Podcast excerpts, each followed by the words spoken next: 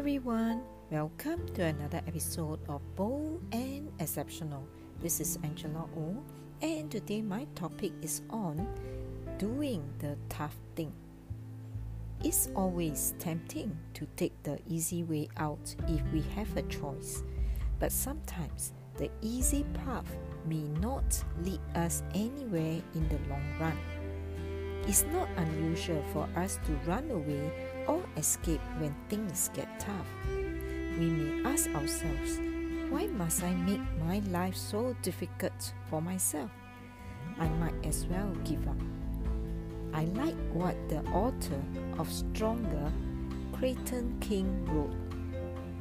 In looking for the easiest path, we fail to develop the muscle and the endurance for the second mile and we miss the opportunity that most often lies in doing the difficult thing and denying our own right to an easier path.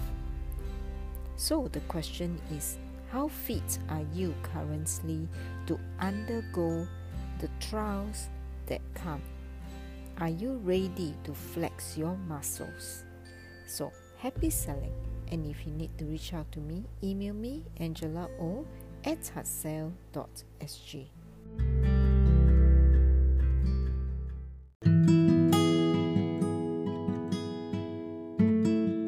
Hi everyone, welcome to another episode of Bold and Exceptional. This is Angela O, and today I'm going to talk about negative feedback. I love feedback, but honestly, when I get a negative one, it can be hard to swallow.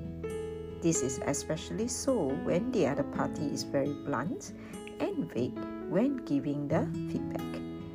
There is a tendency to defend, but I have learned to hold back and try to understand why the person makes that remark. Don't take it as a personal attack, but as a form of concern. It takes courage to give negative feedback as the situation may turn out to be ugly and uncomfortable.